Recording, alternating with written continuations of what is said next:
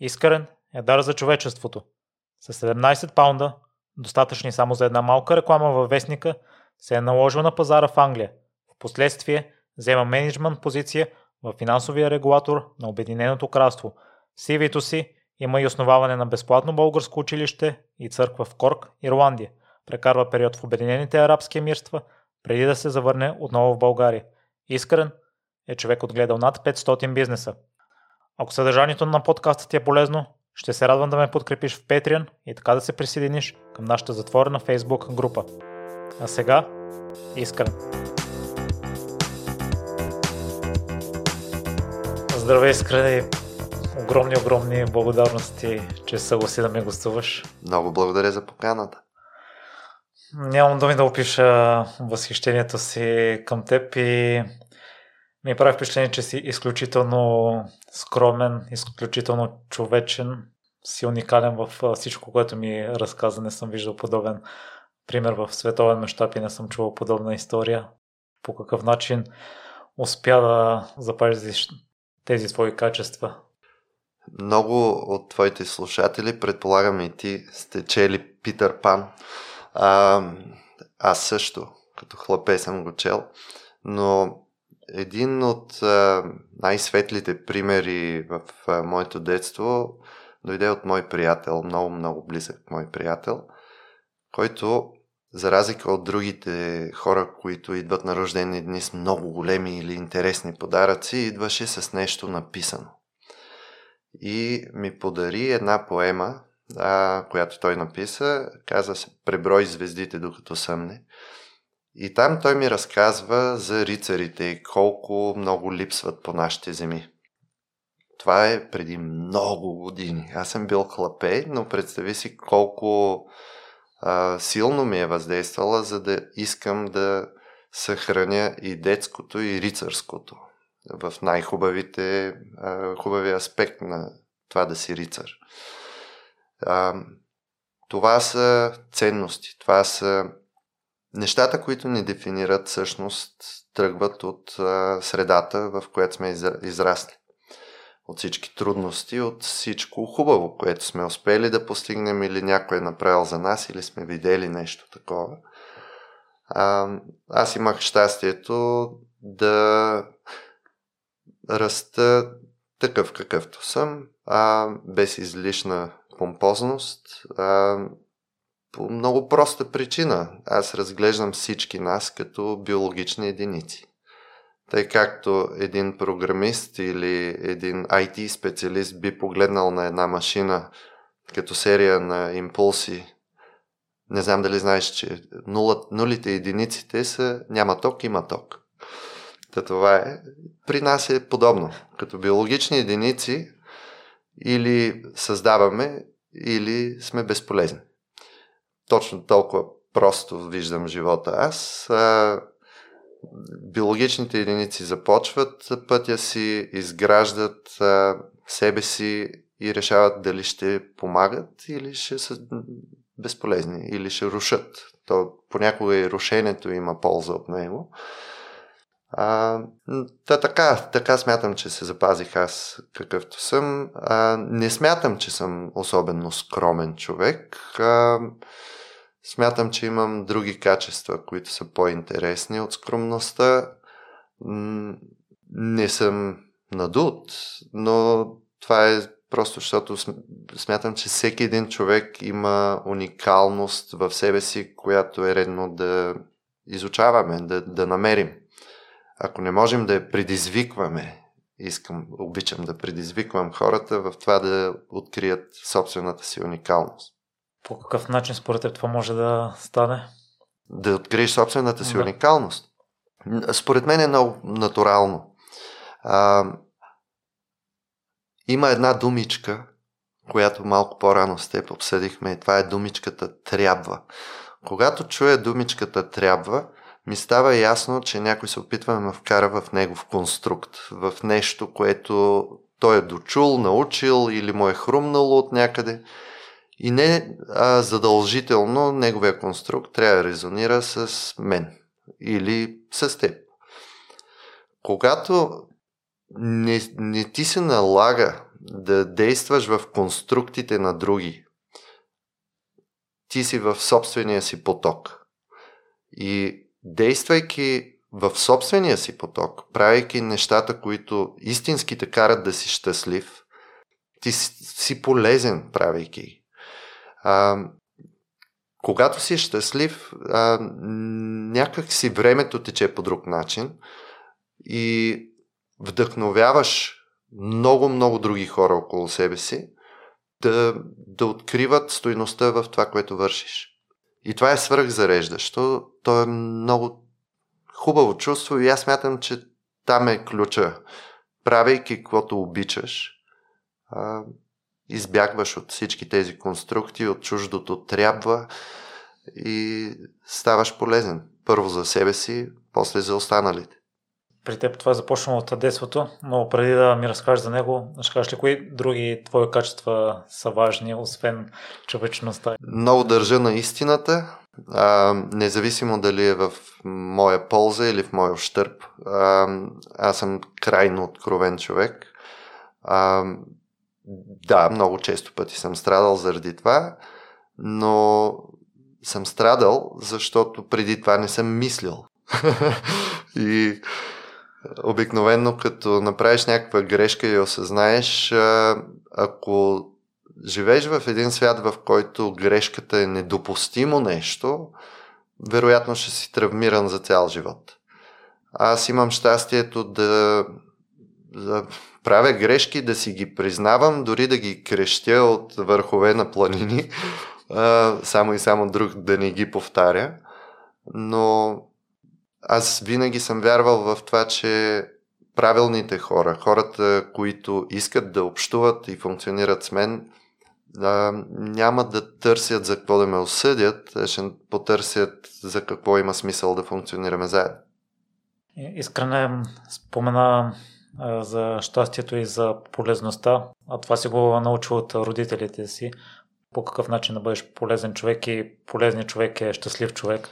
Да, а, от майка ми и баща ми категорично това съм го научил още в много ранна възраст, че безполезният човек обикновено е нещастен. А, тоест, обратното също въжи. Когато си полезен, си абсолютно щастлив. Как го научих аз? А, не съм имал моменти в детството ми, в, което, в които да съм бил унижен а, нито от родителите ми, нито от приятелите ми. А, винаги, каквото и да направя, каквото и да измисля, а, всички тези хора около мен нямам представа дали им е било интересно или любопитно как разсъждавам, но винаги са ме насърчавали да преследвам а, начина си на мислене, като пример мога да споделя, че на доста ранна възраст аз реших, че а, трябва да функционирам сам, самостоятелно, да си изграждам а, моята симулация. Бях си измислил, че електронните единици, както биологичните единици, трябва да имат свят, в който да им падат бариерите, да виждам как те си обменят информация и как се развиват и на около 14 години си бях създал такава симулация. А, ако си представиш майка ми и баща ми а, и техния живот, колко далеч сме били в мисленето си, аз за нито една секунда не съм се почувствал странен или различен или нещо негативно. Напротив, аз се чувствах много насърчен, това, което аз мисля е много нестандартно, вероятно няма да си намеря такава работа, защото такива работи тогава нямаше. Нямаше. А, тогава IT професията не беше на, на почет, както в момента. Тогава нямаше такива професии. А, бях много добър математик, много добър биолог, много добър в литературата, историята. И въпреки това най-много ме вълнуваха компютрите, това беше моето място, на което съм си аз с моите конструкти, с моята фантазия и всяко едно нещо, което искам да го създам и тествам, можех да го направя в една така спокойна среда. И по какъв начин се появи любовта ти към компютрите? Аз съм израснал в това поколение преди да навлязат вече във всеки един дом, но мен не успяха да ме привлекат толкова силно. Ами, ето тук идва, нали, да, и късмета. А, аз имам щастието майка ми и баща ми да се срещнат и да се появя аз, защото баща ми работеше на времето, имаше едно много хубаво предприятие, Оргтехника. Там произвеждаха а, дънни платки, процесори, V14 терминални устройства или както сега е модерно, модеми. Ема тогава не знаехме какви са тия неща, нямаха такива наименования. И аз отново малък а, имах щастието да ходя с него на работа. Да виждам всички тези процеси, как се прави една платка, как протича тока, как се тестват тези платки в определени среди. Аз виждах процеси. Виждах а, как над 3000 а, работници хранят вероятно половината град, в който съм роден. И за мен това беше изключително вдъхновяващо, че има такива предприятия, такива бизнеси. Тогава не съм си представял, че това е бизнес. Аз го гледах по-скоро като една невероятно интересна среда. Хубавото беше, че това, което се произвеждаше там, беше на най-най-високо ниво от към качество и излизаше извън България. Тоест, рамката на малкото градче, в което живееш, я нямаше. За мен света беше много по-голям. Аз много исках да разбера колко, но на онази възраст там, това са 4-5 годишен съм бил. А, баща ми ми позволяваше да си правя платки, да си ги нося вкъщи. Си направих първия принтер на 8 компютрите моите, аз съм си ги правил. Продавах ги също така на съученици и приятели. А, на времето, когато аз влизах в интернет, а, значи това е 88 година сме влизали в интернет. Тогава имаше BSD-та и после CompuServe.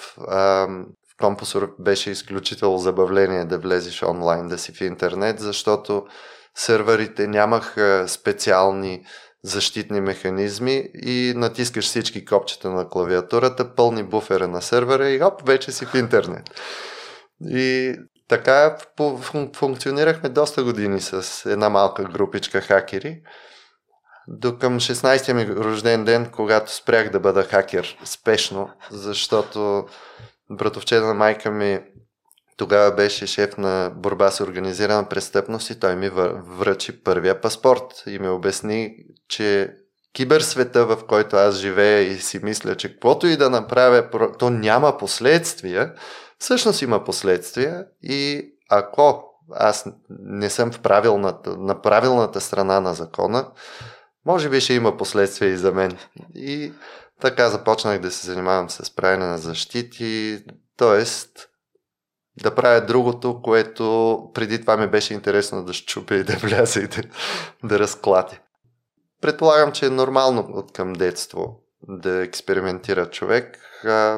Имах щастието да живея в а, среда, с, в която и баба ми и дядо ми не разбираха от компютри. А, Имахме много игри на лозе и разходки, а, свирене на китари, пеене пред, предимно на сестра ми, почитателите, само да ги засрамя и тях. И така, това беше детството. Искрен, по какъв начин а, се научим на всички тези неща на толкова ранна възраст във връзка с компютрите? Във връзка с компютрите, просто средата ми го предполагаше. А, ходейки на работата на баща ми, там Имаше изключително интересни, мили и а, работливи хора, които нямаха нищо против едно хлапе да отиде и да им задава въпроси постоянно. Аз постоянно задавах въпроси. Аз ги питах а, с този микроскоп какво ще правиш. И той ми обяснява, от тук трябва да протече тока, аз сега трябва с поялника да мина и да го създам откъде ще минава и аз а, исках да го правя. А, в рамките имаш там няколко процента право на дефектни платки и те ми позволяваха да работя върху тях. и аз си ги, си ги правех.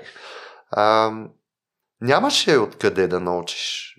Проба грешка. Истината е, че всичко беше проба грешка. Пробваш, грешиш, ядосваш се, че не е станало, разбираш, че като се ядосаш, то не се оправя, връщаш се обратно в лабораторията, сядаш на баща ти приятеля или Надявам се, че са били приятели.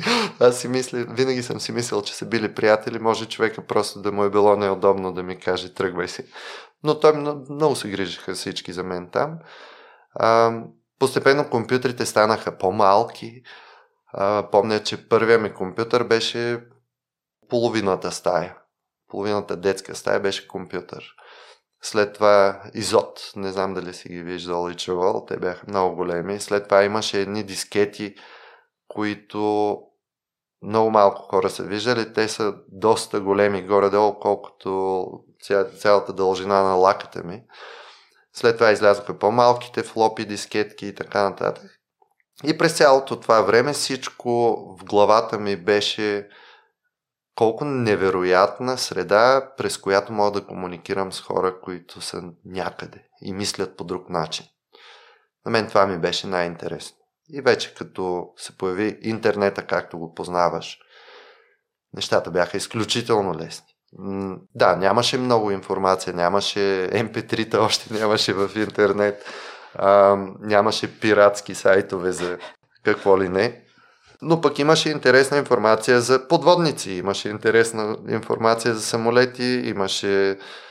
Да, може би са били строго секретни, обаче за хлапета като нас бяха просто едни незащитени сървъри, в които някакви хора слагат някаква интересна информация и ние можем да я прочетем, абсорбираме, естествено да, да я преразкажем в клас и да изглеждаме по-интересни. Това беше. Всичко в моя живот всъщност е а, защото съм искал да го направя. И не е имало някой, който убедително да ме насърчи да се откажа. Обикновено нещата, които съм направил в живота ми, са, са изглеждали невъзможни за някой друг. А, аз, понеже съм невеж и не разбирам, че са невъзможни, действам докато станат. Е, чу в едно твое участие, че твой приятел ти е дал определение, че си бургия. да. А, всъщност това е Доброслав от Империя Онлайн. А, Доброслав а, има една разкошна компания. А, той е един от много специалните хора, които създадоха така добрия облик на IT сектора в България. И понеже участвахме на няколко места заедно и той ме познава, точно по този начин ме определи. Искрене като една бургийка, която като започне, докато не постигне каквото си е решил да излезе то от другата страна, няма да спре. Ще те върна още малко на възпитанието от родителите ти, тъй като ми стана любопитно, че не са възпитали чувството на странност при теб. Аз съм го чул и от моите родители, от мои познати за някои неща, които не върша като тях, ме определя, че съм странен. О, виж, е, интересно го формулира. Например, за майка ми винаги е било странно, защо аз не си намерих истинска работа. Истинска работа по, по дефиницията, майка ми е учител, а в момента е кметски наместник, т.е. тя си прогресира по нейния път. А, и разликата в нашите години е много малка. Тоест, ние сме по-скоро връзници с майка ми. И за мен беше много чудно, че тя очаква аз да имам м- работа, която е по кълъп. Например, да стана счетоводител. Ами, да, дядо ми е бил счетоводител, изключително лесна ми е математиката и ми е интересна, разбира се, но не можех да си представя само това да е. Аз имах нужда от още интеракции. А, друг, баба ми беше лаборант. Аз исках да ставам лекар. Можех да стана лекар. Ходих 14 годишен в моргата. Сме отваряли кадаврите там. Само и само да съм много добър в анатомията, биологията и съответно и в химията. И всички тези предмети ми бяха любопитни и интересни, защото имаха реални приложения. Но отново нещо липсваше. И да ти кажа защо не мисля, че това ме е накарало да си мисля, че съм странен. Защото аз си знаех, че не съм съвсем наред. Докато всички четат, нали, някои хора четат от ляво надясно, други от дясно наляво, но това е линейно. Това, е, това са а, дефицитите на образователната ни система, поне тази, в която аз бях. А, дори да учиш китайски, японски и така нататък, измеренията са две на, на взаимодействието, на, на възприятията ти. Аз до четвърти клас мислех, че нещо не ми е наред, защото в моята глава всичко е органично. То е като една химическа формула, в която всичко си взаимодейства и няма как да не произведе някакъв импакт, нещо, което да, да, да е видимо. И когато се появи химията, света придоби смисъл. Просто тогава разбрах, че не съм странен, не съм различен, ами гледам на този свят по такъв начин. И бях убеден, че ако продължа да търся в интернет, ще намеря още такива хора. Години минаха, много години по-късно и срещнах един такъв професор в Бапсън в Бостън, а, който благодарение на него всъщност аз станах експерт по създаване на економически растеж чрез предприемачески екосистеми. И за мен това беше един от най-прекрасните опити в живота ми да общувам с хора, които виждат ценността във всички тези взаимодействия и начина по който те водят до нещо по-голямо и по-хубаво. Искрени, друго качество, което си говорихме в предварителния разговор е ти си втори човек, който го споделя неимоверното желание да четеш. Да, дори родителите ти... Защо втори? Който аз съм срещу Иван Христанов е... О, браво на Иван! Ами да, а, и аз много обичам да чета. А, като хлапе, за мен беше много ценно да... Значи, интеракциите, които можеш да имаш в един малък град, дори на подсъзнателно ниво, аз не съм го осъзнавал тогава, са лимитирани. Те, те не могат да стигнат до безкрайност. До безкрайност стигаш, като виждаш идеите на другите хора, пък единствения метод тогава беше да четем. И, а, и майка, ми, майка ми е учител, както казах. А, и майка ми и баща ми винаги са говорили и, и са си разказвали неща, свързани с книги, по начин, по който мен много ме впечатлява и вдъхновява. И реших, че и аз трябва да мога да чета. Започнах да чета на много-много ранна възраст. Дори вече на 5 или 6, като идваха да ни проверяват дали ставаме за по-специалните училища, аз трябваше да, да крия, че мога да чета и че мога да смятам. А, Естествено, разбраха, че мога и да чета и да смятам. Бяха направили една специална паралелка за такива деца, които сме не странни, просто по-бързо мислещи. И това беше странен тогавашен експеримент, според мен. Повечето пораснахме съвсем нормални. Така мисля аз. И обичах да чета, много четях. Цяла нощ четях. Имаше моменти, в които дори ми се поскарваха, защото трябваше да си запаля свещичка, за да чета тайно, само че си запалвах миглите и косата и какви ли не други детски глупости. С навлизането на компютрите много от тези проблеми изчезнаха, защото можех да си чета много можех да, да чета на всевъзможна тематика и да научавам неща. А, другото интересно тогава беше, че дядо ми много ми помагаше да експериментирам, защото ти хубаво прочиташ нещо, ама ако не можеш да го построиш и приложиш, нищо не си. Назубрил си. И с него много експериментирахме, правихме страхотни неща, правихме коли, правихме колелета, правихме, ама като казвам коли не си представя двигател с вътрешно горене, ами такива колички, на които да седнем двама, да се пуснем по баира и после да ни гипсират и двете ръце. да, такъв производител бях на детски играчки. в момента четеш ли все още толкова много остава ли ти време? А, не бих казал, че е толкова много, просто много по-ефективно стана и четенето, и прилагането с времето. А, в Imperial College имахме едно, един специален предмет, който беше Reading. За мен беше изключително забавно, че е стигнало до Imperial College, защото през 2013-2014 година в България вече беше а, изключително познат метаридинга в средите, в които аз функционирах.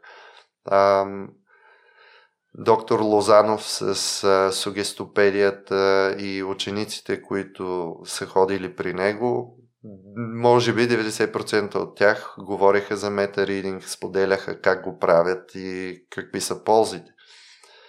В Imperial College опитаха да го преподават какво е метаридинга, до някъде им се получи. И аз си го практикувам, не знам дали е всъщност съзнателно или подсъзнателно. В един момент а, свикваш да оптимизираш времето си до такава степен, че не мислиш дали четеш метаридинг ли правиш или четеш задълбочено. задълбочено. Да не мога честно да отговоря. Има моменти, в които просто си крада време да си прочета нещо, което ми е интересно. И да, обикновено е когато всички с други хора спят или на много, много, много ранна разходка в парка. Искрено, какво представлява метаридинга?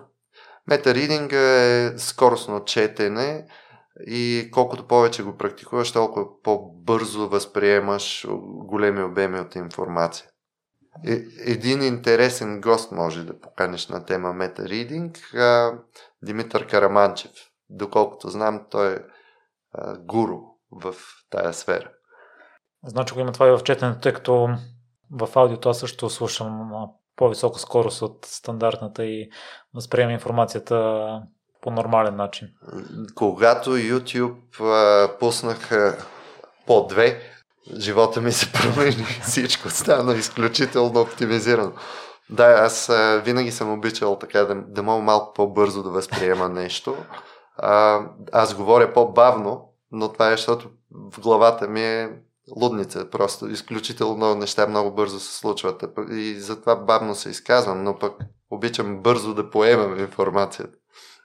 Искрени, дойде време да ни разкажеш малко и за образованието, тъй като в твоя професионален път понякога си е изисквало, но ти си прескажил тази бариера. ами да, за образованието имам а, няколко така противоречащи си а, идеи. Първо аз а, смятам, че процеса, образователният процес, който не се е променил особено през последните 300 години, не може да диктува развитието на хората. И смятам, че с навлизането на технологиите и хубави платформи като уча се и а, всъщност достъпността е различна. Скоростта, с която можеш да поемеш дадена информация, да я подложиш на съмнение и да намериш как да аргументираш собственото си мнение, е вече различна. И някак си институциите изостават. Изостават в а, това да предоставят адекватно за днешно време образование. Пример с мен. Уча в Imperial College, правя MBA там магистратура по бизнес администрация и на 8 месец аз улавям как аз преподавам на кохорта от 40 човека, в кои, сред които имаме министър на финанси на Казахстан и така доста интересни личности. Аз им преподавам. И реших, че е редно да попитам, защо плащам, ако аз преподавам. Оказа се, че съм бил прав. Това много ме натъжи, че съм прав, че си плащам и преподавам. А, получих си парите обратно, извинение, но установих, че аз не уча в такава среда. А, аз уча много по-бързо сред хора, с които създавам нещо. Например, никога не бях учил как се полагат кабели. На 21 години в Англия аз реших, че трябва да имам кабелна компания. Метода по който стигнах до това да я направя е съвсем различен. Аз не разбирам от кабели, не им разбирам производ... проводимостта. А, нищо не разбирам от кабели, но знам, че е важно да ги има тези кабели, пък и са част от а, процесите, в които аз функционирам. Поканих всички CEO-та на кабелни компании, направих голяма конференция, хората си плащаха, за да идват да дърпат кабели, да терминират кабели, да тестват кабели и съответно да разберат кои са добрите, какви категории кабели съществуват. И аз също, както всички тези хора, които се записаха на, моето, на, на, на моята конференция, се научих и после им дадох сертификати, че те са присъствали, че са научили нещо и един ден, ако си отворя компания, може да дойдат да кандидатстват при мен на работа. А, не закъсня отварянето на компанията, имах една поръчка за окабеляване на една банка и предложихме най-добрата оферта. И голяма част от хората, които се бяха записали и бяха платили 500 паунда да слушат как се управляват кабели, как се дърпат, терминират и така нататък, дойдоха и работихме заедно. А, направили сме Citibank, Merrill Lynch, iCap, а, JP Morgan в Лондон. Всичко това сме го кабелявали, въпреки че аз не съм го учил. Просто го направих по друг начин, научихме го по друг начин. Пък и се съмнявам да има университет за кабели все още. Не знам дали има. А, други много такива примери имам в живота, в кой в, просто бързо, спешно трябва да науча нещо и веднага да го приложа. А, при мен така се стичат всички обстоятелства, включително а, като си дойдох в България края на 2013 година, фокуса ми беше да помагам на хора, които имат идеи да създават бизнесите си. Чудесно, обаче аз нямам отправна точка. Аз не мога да измеря мои действията ми дали са полезни или са безполезни. И започнах тогава да говоря с много хора от екосистемата, предприемаческата екосистема. И нямаше такъв инструмент, който да може да хване всичко, да хване как въздействат политиките в държавата върху предприемачеството. Нямаше а, кой да ми каже има ли достатъчно пари за всяка фаза на разви... от развитието на една компания. Нямаше кой да ми каже дали има достатъчно неправителствени организации, които популяризират, т.е. вдигат културата за това какво е предприемача и колко е ценен. Нямаше кой да ми каже дали има университети, в които можеш да учиш предприемачество. Нямаше кой да ми каже дали имаме хора, които си идват от чужбина и прилагат някакви предприемачески умения. Нищо не знаехме. Знаехме, че има едни хора, които са създали фондове и те са тези, които бутат цялата тая екосистема да се случи. Е, успехите не закъсняха, започнаха да се появяват компании, които бяха управлявани изключително добре и от тези компании се появиха нови и нови и нови добри примери сред нас, а, които продължиха да реинвестират в тази екосистема. Добре, ама никога нямаше да го знаем това нещо, ако не бяхме създали глобалния предприемачески мониторинг за България, което е инструмента, който измерва всички тези неща. По, в докладите, които произвеждаме, обсъждаме 78 индикатора. Реално аз хващам информация за над 100. Дори медийната среда мога да кажа в каква посока върви. Бута ли в посока създаване на повече работни места? Бута ли в посока създаване на стойност и улавяне на стойност, каквото всъщност е предприемачеството. А, и продължих да си се развивам в тая посока. А, създадохме а, няколко организации, които насърчават предприемаческата активност. Всички от тях са а, финансирани от самата екосистема. Тоест не разчитаме на подаяния от някого, не разчитаме на а, политици, не разчитаме на, на, на други. Сега, смятам, че тези 9 години, в които сме го градили всичко това, а, е можело да разчитаме и на политици, можело е да разчитаме и на диаспората ни, можело е, но не сме го направили. За мен е много голяма радост, че последните няколко години, може би 3 години, осъзнатостта в тази екосистема е много висока. А, всеки, който е създал нещо, което е смислено и продължава да го развива, започва активно да, да, да, да подава знанията си на други, които опитват да създадат нещо. Тоест има една приемственост. Тази приемственост преди 7 години я нямаше. Дори имахме специален доклад, в който установяваме как семейните бизнеси са обречени.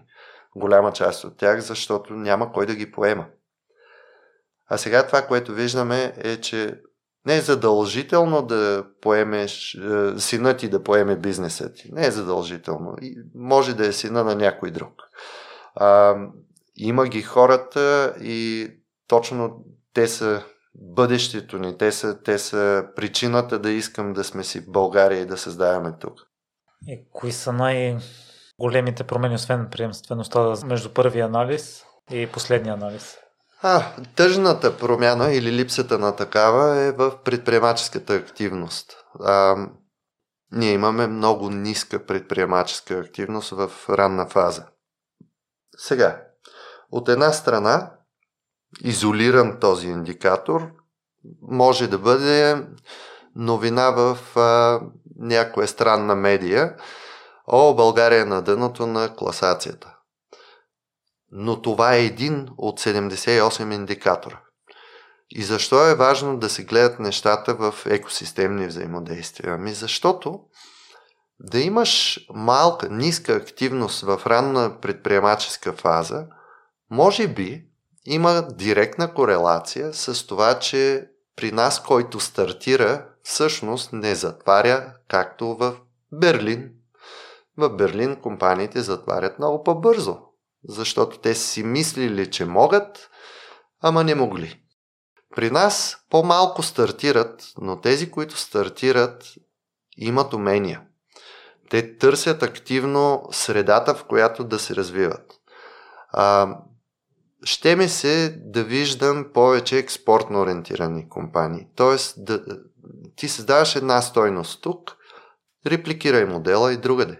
Защото, щом можеш да го направиш в България, която не е много лесен пазар, много, много вероятно е да успееш навсякъде в Европа, в Азия и на друго място. Стига да са ясни процесите ти, да си ги оптимизирал, да ти е абсолютно ясно как да комуникираш с клиентите си и каква е стоиността, която им носиш. Искрено, ние си говорихме и за образованието и това, което правят уча се.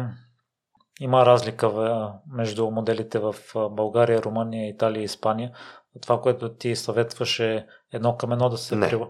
Не, не, едно към едно, разбира се. А, да, това е много хубаво зададен въпрос, защото 2013-2014 година имаше тук едни мечти как България ще става Силициева долина. А, само, че такива модели не могат да бъдат репликирани. По много причини. В Силикон Вали има военна индустрия, която функционира чудесно. В България няма такава индустрия. Не на този етап. А, там има наддържавни политики, които гарантират стратегическото използване на иновативни концепти. В България подобна политика няма. А, средствата, които се наливат в а, проба грешка, са коренно различни. Да не говорим, че сега сме 2022 година, а нещата при тях се развиват преди повече от 60 години. Тоест, много, много несъпоставими фактори. Същото е с излизането на различни пазари. Същото е с а, копиране и плясване на модели и бизнеси. Ако те не са адаптирани за пазара, в който ще функционираш, ако те не пасват на културата на хората, по-вероятно няма да проработят. Излизането на външен пазар е отговорна и много интересна задача, защото голяма част от нещата, които си научил на собствения си пазар, не са приложими. Но а, огромна част от процесите, които си оптимизирал, са съвършено репликируеми. Не говорим за кул... дали, дали ще пасне културата на твоя бизнес в, в, с културата на Китай, да речем цял Китай. Ти винаги отиваш и правиш един пилот, първо. Този пилот доказва има ли смисъл, къде са ти грешките, как да подобриш нещата. Оттам нататък, след научените уроци, започваш да си подобряваш процесите за, правил, за точно този пазар и ги оптимизираш, репликираш и бизнесът функционира.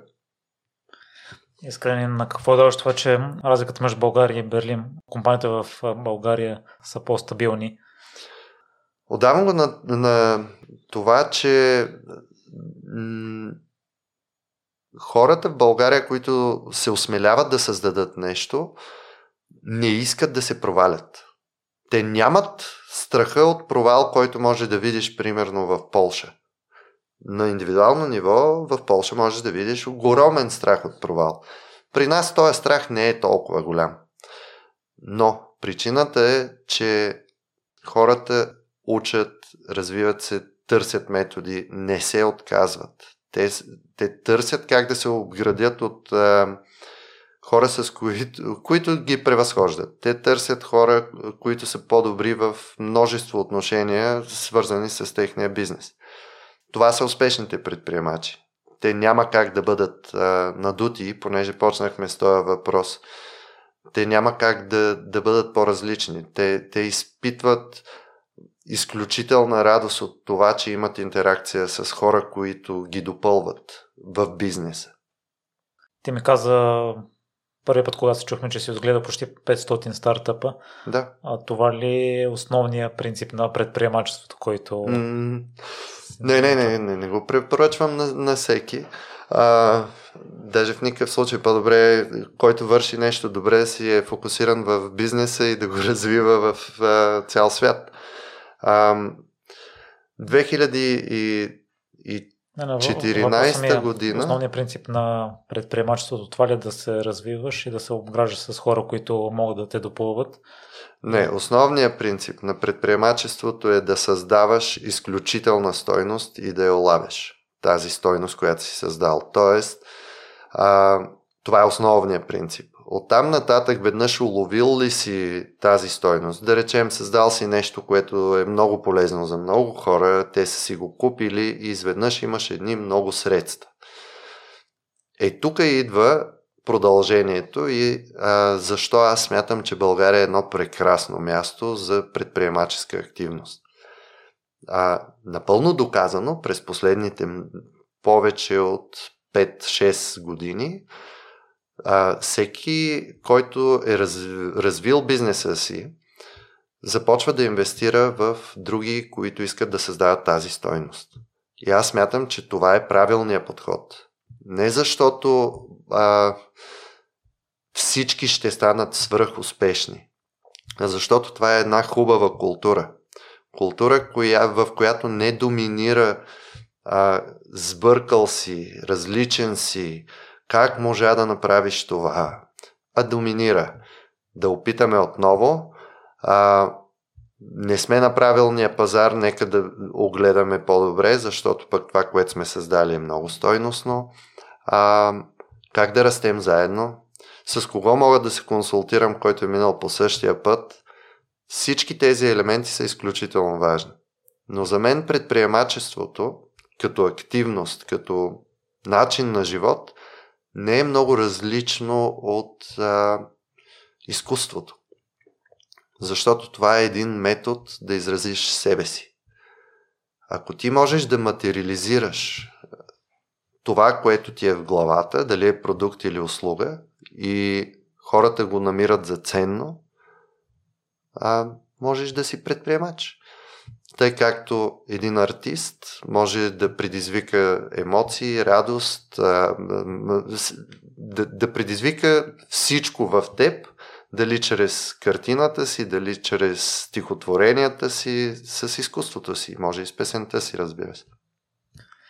Искрен, ще те върна отново в а, началото на престола ти в Англия, защото и там историята е много-много интересна. С а, 17 сепална си стартирал собствен бизнес и си се наложил на пазара. А, наложил на пазара. Отне време да си наложи на пазара, но да, 17 паунда струваше рекламата в Guardian и аз имах точно толкова. Три часа вървях до редакцията и малко повече от 3 часа. И в крайна сметка каренцето, което излезе във вестника, пишеше само Computer Problem Solvers, как правиме компютри, моят телефон.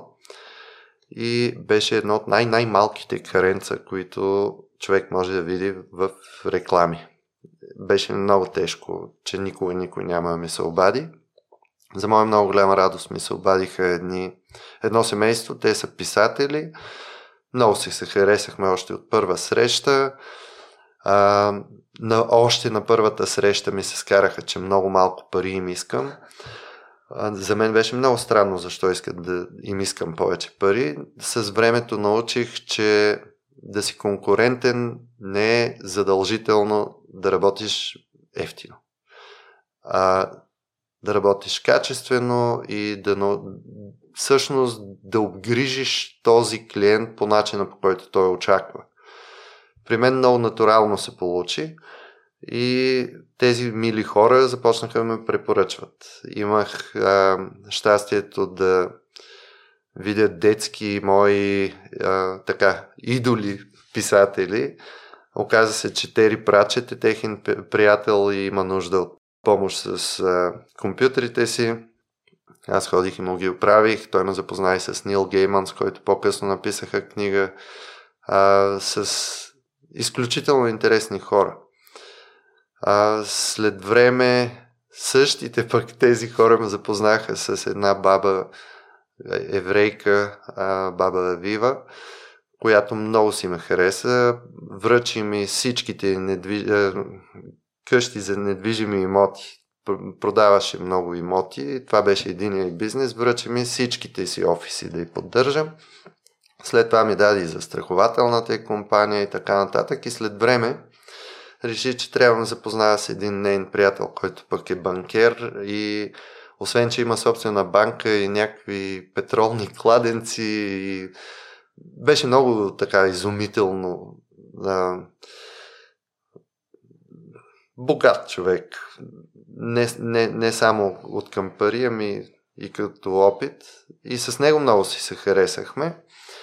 Той твърди, че аз съм неговия български син. Тук с баща ми имат да си се разбират. А, но безкрайно много ме уважава. С, от него научих най-най-най-много. А, и това до 2008 година от него преди научих. Защото пък след това научих изключително много и в финансовия регулатор на Англия, където пък е по-забавна историята. А, аз много-много исках да си намеря истинска работа в един момент както майка ми казва, истинска работа, да си ходя на работа от 9 до 5, да спра да спя по 2 часа и да нося отговорност за абсолютно всичките хора, които са ми повярвали, че ще вдигаме въздух, а, уникална компания. И а, много и боледувах тогава и исках, исках да имам някаква нормална работа. И отивам пред Канари Уорф, един небостъргач в Лондон, гледам го и си казвам, е, тук искам да работя. Ако ще работя някъде и някой ще ми казва, че съм от 9 до 5 и ще ми заповядат неща, е, тук искам да е.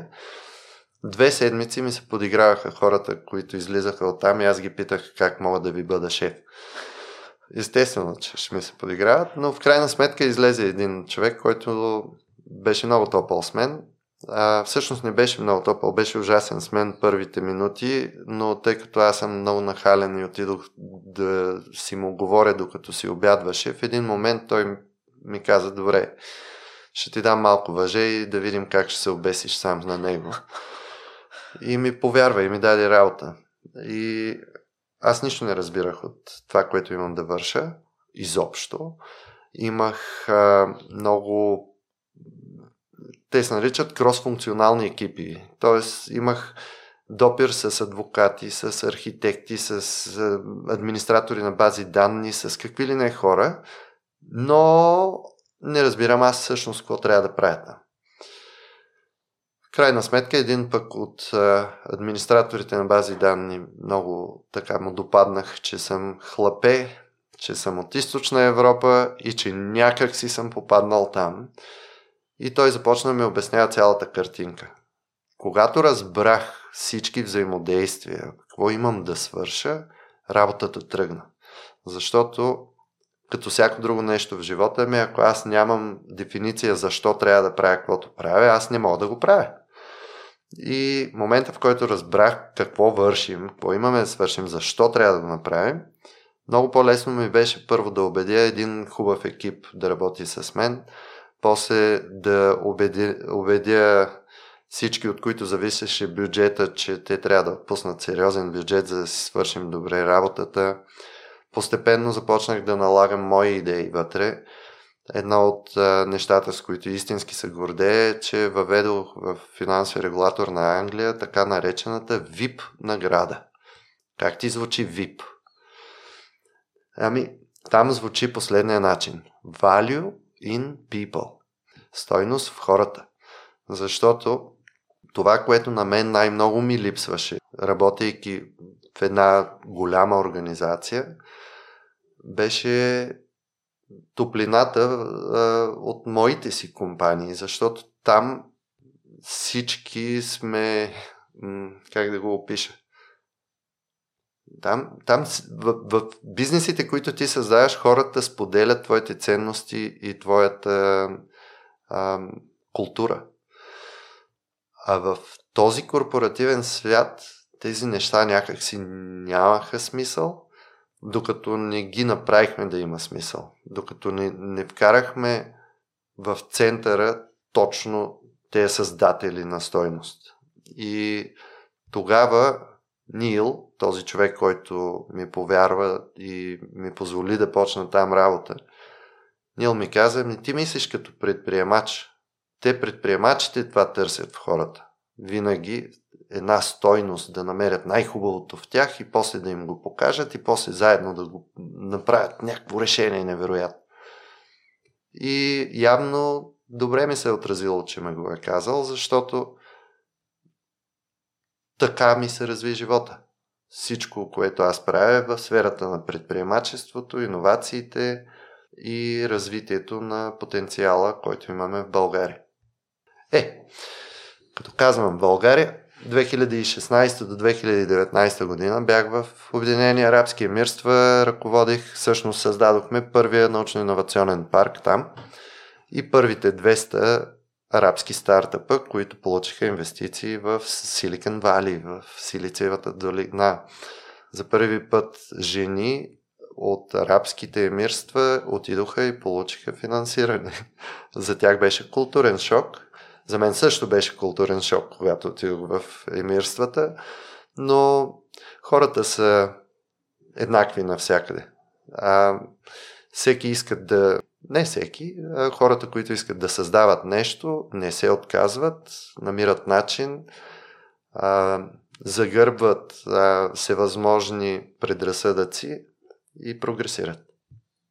По какъв начин ти се отрази промяната от това ти да си шеф и да носиш отговорността и това да... Абсолютно никаква промяна нямаше, защото аз бях Първоначално аз бях менеджер, след това старши менеджер, след това портфолио менеджер. Тоест, нивото на отговорност изобщо не се промени. Еди... Знаеш какво ми се промени? Организа... Аз колко съм организиран. Тотално ми се промени. Защото в 9 до 5 работно време ти имаш, примерно аз имам в, един, в един момент имам 16 програми с по 10 проекта и 80 милиона паунда бюджет. И ти имаш три величини да менажираш. Хората, парите и времето. Ей, това е. И какво трябва да направиш? Можеш да си подредиш нещата по такъв начин, че да обърнеш внимание на хората, за да могат да си свършат работата на време и да получат бонус, ако са го направили качествено. И това си ми беше философията. А, отговорност да е била променена, не мисля. А, аз успоредно си движих компаниите. Аз не се отказах да, да, да си затворя бизнесите или нещо такова. Не. А, просто ми беше много любопитен точно този корпоративен опит. И аз смятам, че без него няма как да съм полезен на другите. Защото да, радвам се на стартиращите компании, но още повече се радвам на растящите компании. И когато не си наясно кога и къде да инсталираш едно ниво на менеджмент или на хора, които да, да се грижат за екипа ти и да създават а, ентусиазма, с който същите тия хора са работили и с теб допреди това, компанията може да се щупи. И този опит за мен беше безкрайно ценен. Безкрайно ценен и друг опит, който си създал училище и църква в Ирландия. А, да, да. Ами, да, мислих, че съм много устарял тогава, защото вече бях станал на 26 години и а, работи, работейки в финансови регулатор на Англия, изкарвах прилични средства. Толкова прилични, че не знаех за какво са ми. А, имах кола, която ме придвижваше за 12 минути от нас до летището и от летището до работа бяха 45 минути. Тоест аз и летях до работа и живеех в Ирландия и работех в, в Англия. А, колата ми беше Opel и събираше 7 човека. И аз бях много щастлив. И изобщо не можех да си представя друга кола или друг начин на функциониране. И парите просто отиваха за някакви дребни неща, като например храна. И в един момент аз установявам, че имам някакви средства, с които мога да съм полезен на хората. И се чудих как да съм им полезен. И не можах да измисля нищо интересно, освен да наема малко учители и да си направим едно училище. Направихме училище, то корабокрушира. И 6 месеца имах депресия след като това се случи, защото направих една от а, най-големите ми грешки тогава. Направих училището безплатно. След като функционира. И беше платено. А, и ще ти кажа защо. Една година Поръчваме учебници на всички дечица, на всички ученици. Пристигат, аз съм платил там някакви хиляди евро за тези учебници. Раздавам ги на, на родителите и единият от татковците казвам, ти защо искаш пари отзад пише безплатно издание? Викам, ето е фактурата, аз съм ги платил и DHL платих да дойдат до Ирландия тези учебници. И решаваме да проверим защо са ми взели пари. И звъня тук в просвета, насякъде. Казвам, защо безплатните издания аз ги платих? Ами защото те са безплатни само за българските ученици. Викам, да, да, ма те, те са български ученици. В един момент установяваме, а пък аз си ходя да, си, да търся къде е проблема и установяваме, че всъщност част от парите, които ти, ти, ти имаш ЕГН, значи ще получиш образование в държавата. Отделят се едни пари в държавния бюджет за твоето образование. Независимо дали си в България или на друго място. Добре, ама като си на друго място, тези пари не идват при теб. И това е голямото откритие. Тогава а, проведох един разговор с министър Игнатов, министър на образованието, а, след което проведох разговори с министър Дянков. Той беше зам министър-председател и министър на финансите и се оказа, че наистина парите не стигат до тези деца. Със съдействието на а, министър, зам министър-председателя Дянков се създаде Български язик и култура зад граница, една специална програма и всички тези пари, 5 евро примерно на дете, стигнаха до децата. И аз от радост, че сме създали нещо, което за винаги ще работи, реших, че ще направя училището безплатно и българите спряха да идват. Най-тежкият урок в живота ми, като махнеш стойността от нещо, хората не виждат, че има стойност. За моя голяма радост, 6 месеца за, след като установих, че няма смисъл да съществува това училище, ми се обадиха от община Лимерик и казаха, че ние сме тяхно вдъхновение и колко много искат да си направят училище. Те имат хубава общност, ама нямат средства. И аз им казах, че ние пък искаме да им подарим всичко, което сме направили, при едно условие да не правят училището безплатно. До ден днешен училището съществува и се казва Васил Левски в Лимерик. Нашето се казваше Любознание и вече го няма. Така, а църквата се роди по друг начин.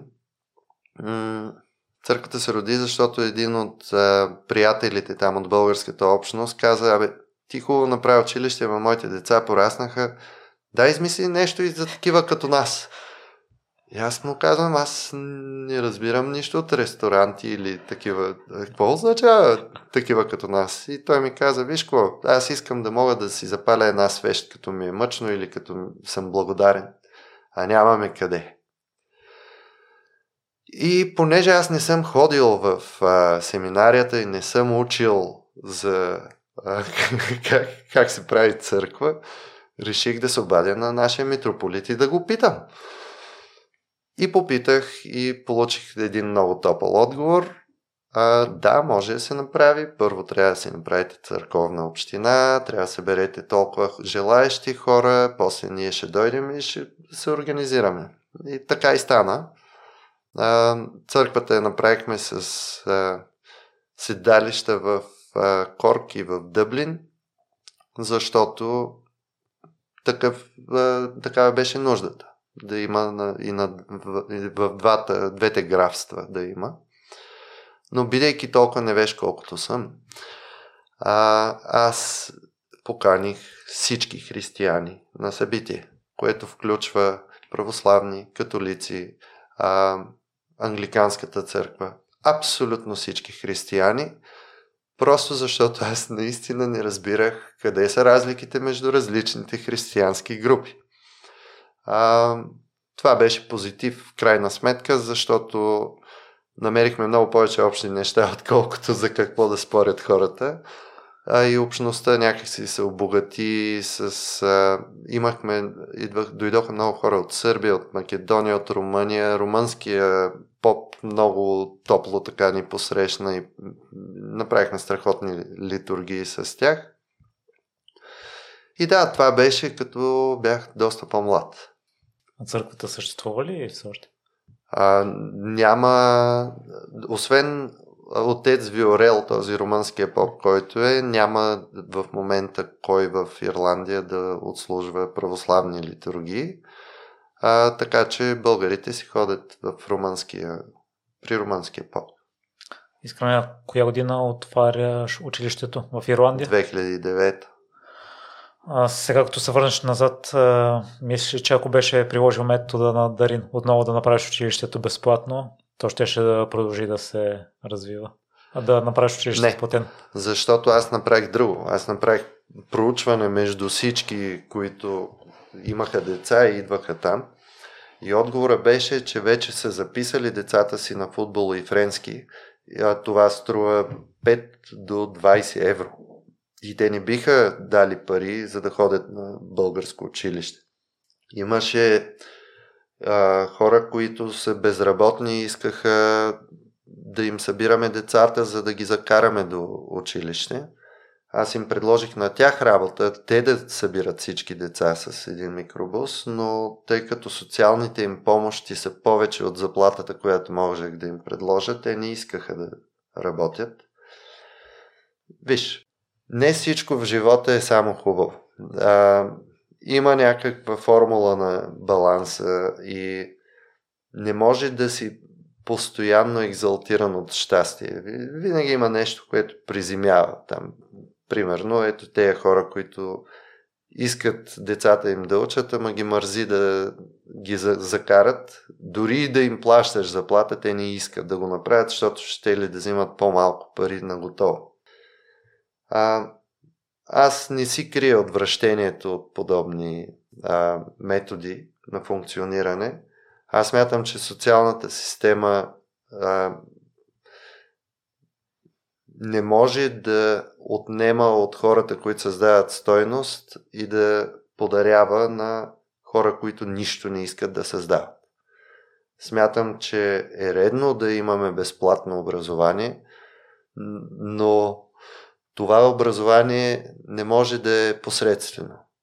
И за да бъде конкурентно е хубаво да има и платено образование, за да има някаква конкуренция, за да има а, пример как нещата се подобряват.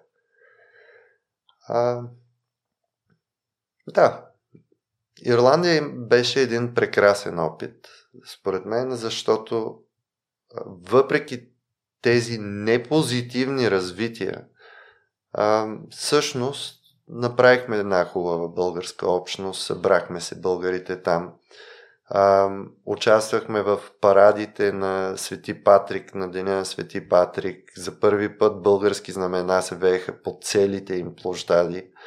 А, нямахме тогава колче за знамето и си бяхме взели повечето българи от релсите, от а, пердетата, само и само си сложим знамената когато ни се изпочупиха релсите, идваха сърбите, сваляха си знамената и слагаха българското само и само да продължаваме.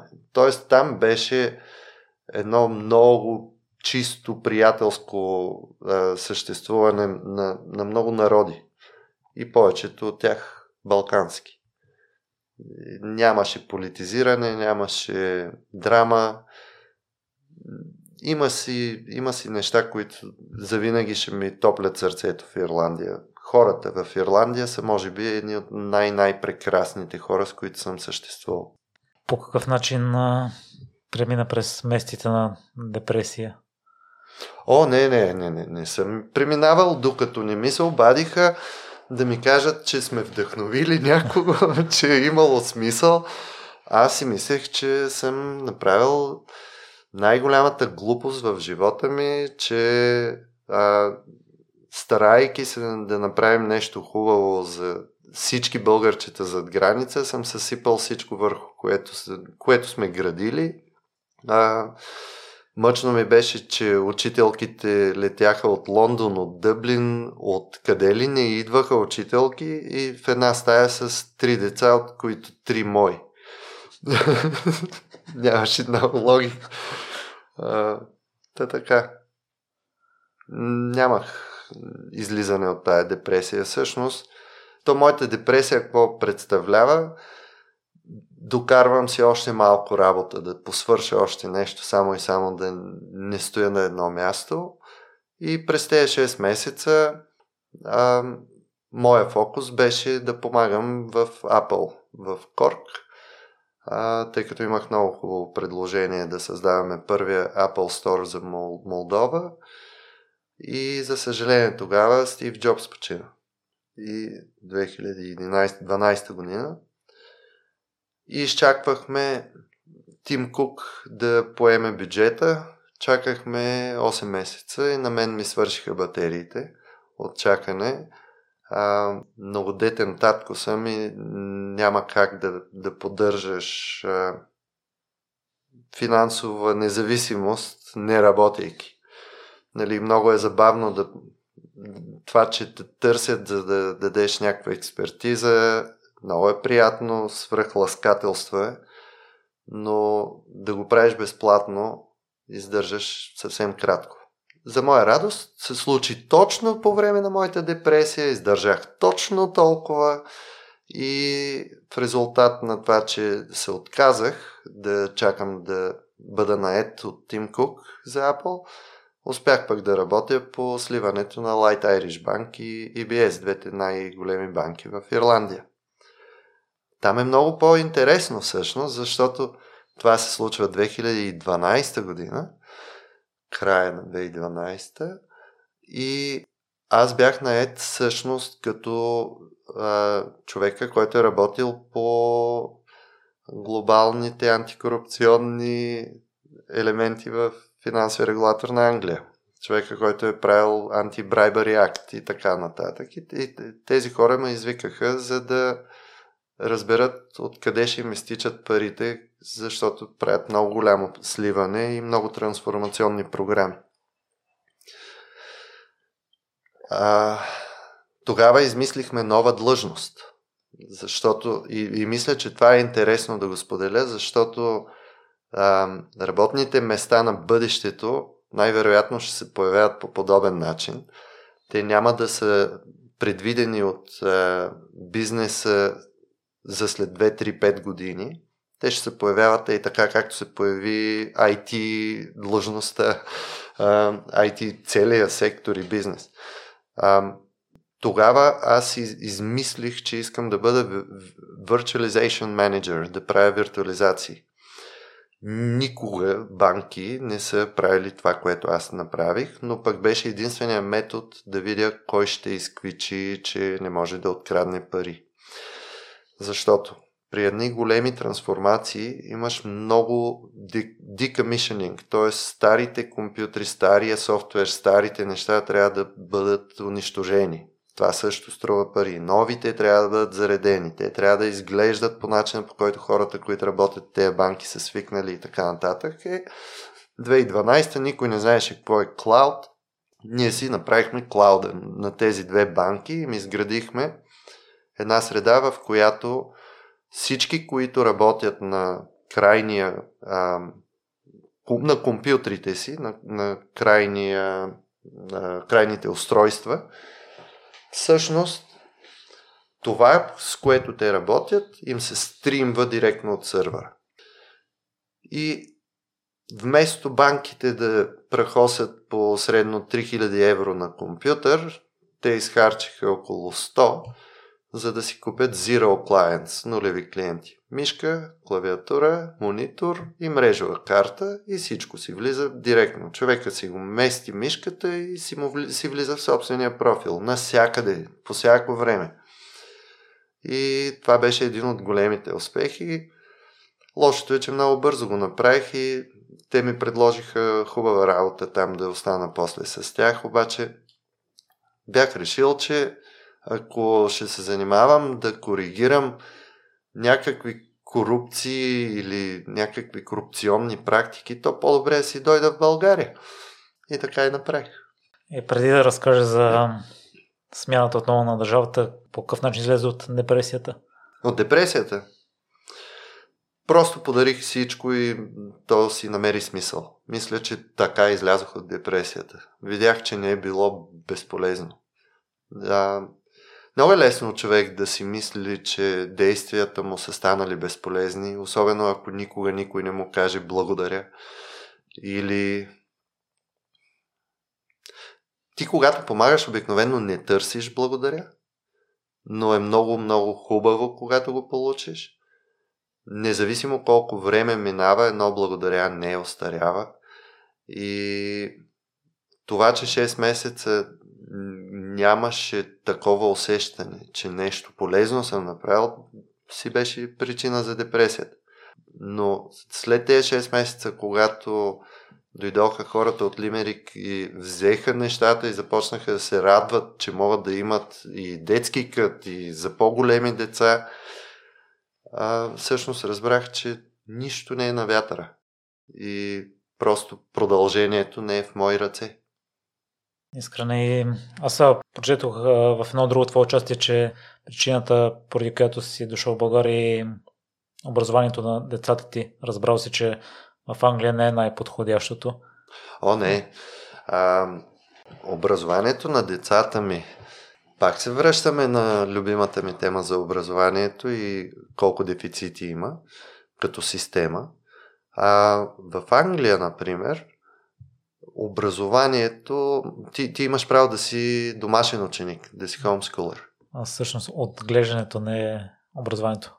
Свързани ли са двете или... Ами, сега, изместването в Ирландия да задам ли въпрос? се случи по друг начин. Ние бяхме вече в Ирландия, когато се роди четвъртото дете а, и училището го направихме преди да се е родило. Да. Да, той се роди 2009-2011 е последния. Да.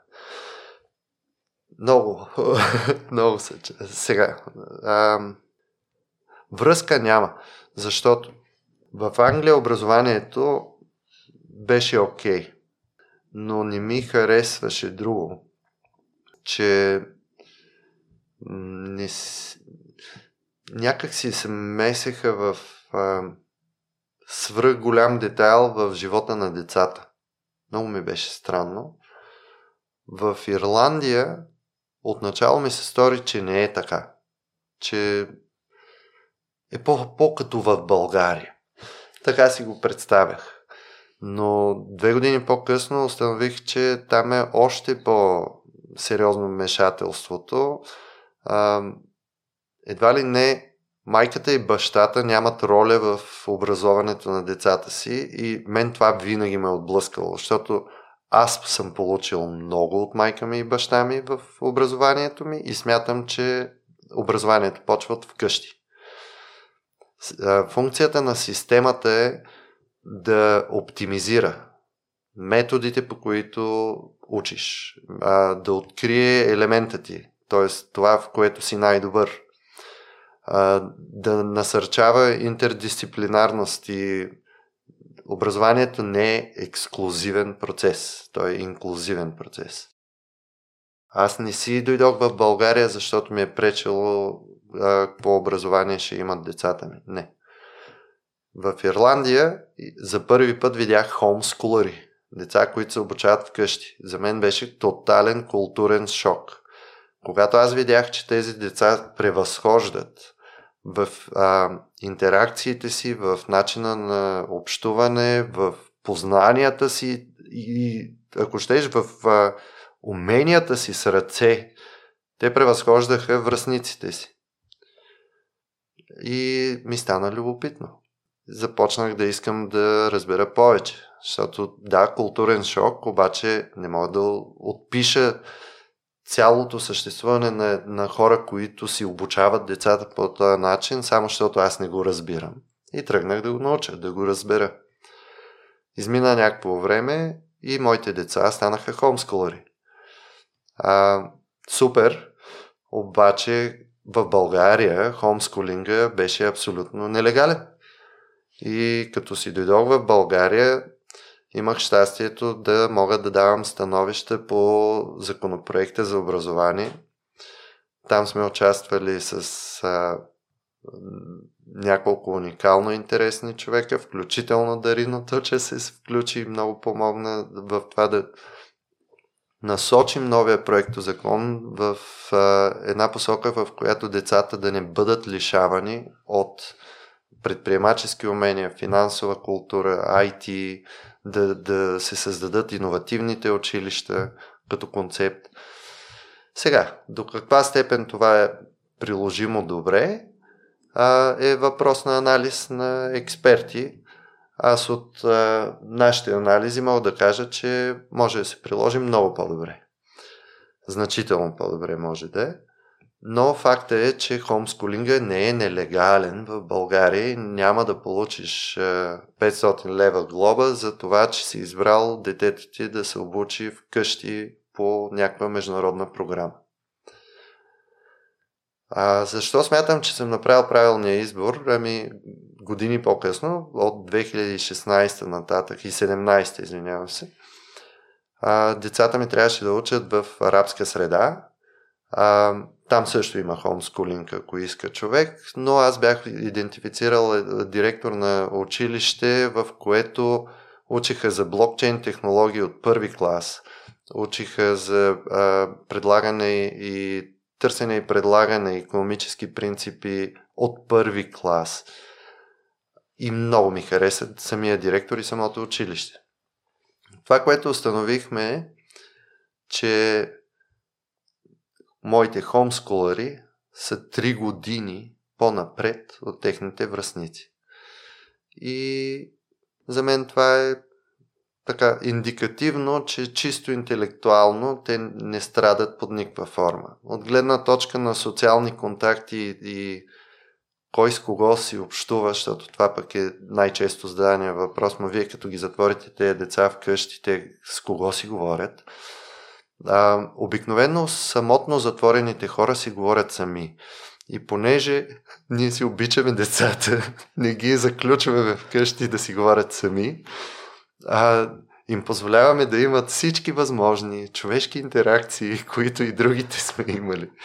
Тоест, моите деца не страдат нужда от, от липса на приятели, от липса на интеракции. Напротив, комуникират си на всички езици, които са учили с всички приятели от всяка точка на света и си се развиват по техния си, абсолютно всеки по различен начин, по техния си, с тяхната си скорост, по техния си път. А,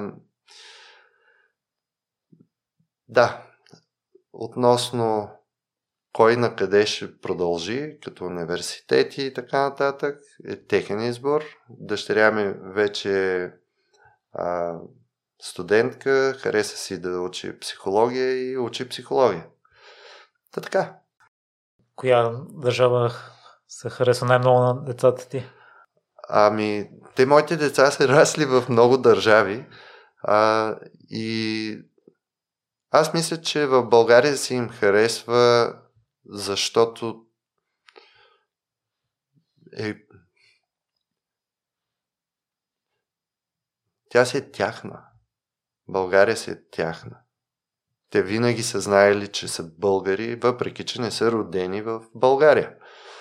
А, те носят имена български, с които са свикнали да се гордеят. А, това, което аз виждам е, че в България им харесва, защото се чувстват свободни. Те не са ограничени. А, те знаят, че във всеки един момент, в който поискат да влязат в стандартна среда образователна, могат да го направят във всяка една секунда.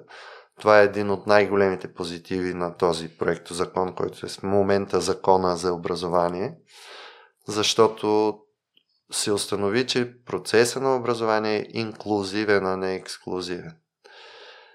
Тоест, във всеки един момент може да един родител, който е сбъркал и е сложил децата си в а, такава индивидуална програма на об- обучение, да се обърне обратно към системата и да каже, извиняваме се, ама не ни се получава. Искаме друг тип помощ. И така. А, защото е много отговорно да си родител на хомскулари. Искрено знаеш, че последните въпроси са едни и същи за провала, училището и църквата ли са при теб или... Не, не, не. Не. Аз не мисля, че бих определил този период на научаване на, на житейски уроци като провал. А, аз мятам, че ако човек се събуди на 100 години и погледне назад и не изпитва съжаление за изгубено време, провал не е имало. Тоест, погледнайки назад, ако си щастлив от пътя, през който си минал, независимо лесен или труден, не си се провалил за пред себе си. За пред другите, казано честно, няма как да, да го разбера. Защото единственият, пред който мога да отговарям, съм аз. За себе си. Пред себе си. Никой няма моите интеракции, никой няма моите трудности, никой няма моя живот, никой няма а, моите способности или неспособности. И момента, в който всеки един от нас си даде сметка, че а, да, за някои хора много неща са невъзможни, ама точно за теб може би са, света ще стане много, много по-динамичен и интересен. А, аз смятам, че провалът ми а, може да бъде измерван само в а, времето и може да е нещо съвсем различно от бизнес инициативи. А, човек може да, да се провали като а, родител, като съпруг, като приятел, като бизнесмен, като какво ли не, ако сам го допусне. А, ако не допускаш да възприемаш себе си като провал, а се научиш от грешките си, а, смятам, че няма как да се събудиш на стоя, да погледнеш назад и да ти е трудно или бол. От... Още нещо ме пита. За провала и... Това беше за провала. Кой смята, че е най-големият урок, който си научил от някаква грешка? Всеки ден науча уроци. А, всеки ден научавам по нещо. Наскоро научих, че а, не е хубаво постоянно да подаряваш или даваш неща. Много беше ценен този урок и много интересен. Защото винаги съм си мислил, че ако видя някой в беда, трябва веднага да отида и да помогна. И ето колко лесно е можело да разбера, че това е грешно. Какво казах току-що? Виждам някой в беда и трябва да отида веднага да помогна. Е, това трябва, ако знаех, че ми пречи, щеше да ми е ясно, че не само не трябва, ами е редно да попитам имат ли нужда от нещо, мога ли да съм полезен и така нататък, а не да натрапвам собственото си разбиране. А, всеки ден научаваме по нещо. Аз, аз а, един от най-големите ми уроци е, че човек научава най-много от децата си. Най-най-много аз научавам от тези, от които не очакваш да излезе нещо невероятно и винаги е нещо невероятно. Те, те мислят по различен начин от мен, имат различни интеракции и това води до различен тип въпроси. А пък единственият начин да отговориш на неочакваното е ако зададеш неочакван въпрос. И най-добрите са те. От тях уча най-много. А щастието какво означава за теб в момента? Продължава да значи същото, което винаги е значило за мен. Щастието е да се чувствам полезен. А, и активно си го преследвам. Естествено, като всеки един човек, и аз имам ups and downs, понякога ми е много весело, понякога не ми е много весело, но благодарение на това, че съм заобиколен от изключително читави хора, винаги имам на кого да споделя. И да се научиш да споделяш е също много така живото определящо, защото много от нас страдат, докато не се научат да споделят. А пък е много красиво да знаеш, че във всеки един момент има някой, който или е минал през това, или най-малкото няма да те съди, като споделиш трудността си. И най-най-най-хубавите моменти е, всъщност се оказва, че нищо от това, което ти е в главата не е ненормално, не е не наред а, и че повечето хора около теб са минали през това нещо, което те тормози и те просто ти подсказват пътя. В а, България сме си установили една такава общност а, и в нея сме смея да кажа, хора, които винаги във всяка една секунда могат да разчитат на другия. Не става дума само за бизнес съвети, а, а става дума за всяко едно нещо. дори докато си с COVID, някой от групата да ти донесе малко храна. дори до това се стигне. А с какво се гордееш на много искрене? А, доскоро се гордеех с... А... Ов, че гаден въпрос ми задаваш. С какво се гордея най-много? Това, което сега ще кажа, дали няма да прозвучи като брутална глупост? Гордея се най-много с това, че в България след една година, в която имахме три пъти избори, даже четири, се появи появиха светли примери. Появиха се хора, кои, чиято визия ми резонира, чия, чия, чието интелект ми допада. А, появиха се хора, които са достойни да, да водят една нация. А, появиха се хора, които да вдигнат нивото във всички възможни аспекти. И на комуникация, и на професионализъм. А, гордея се с това, че с, съм част от а, многото хора, които искаха една по-добра държава. С това се гордея. Гордея се с това, че съм непримирим.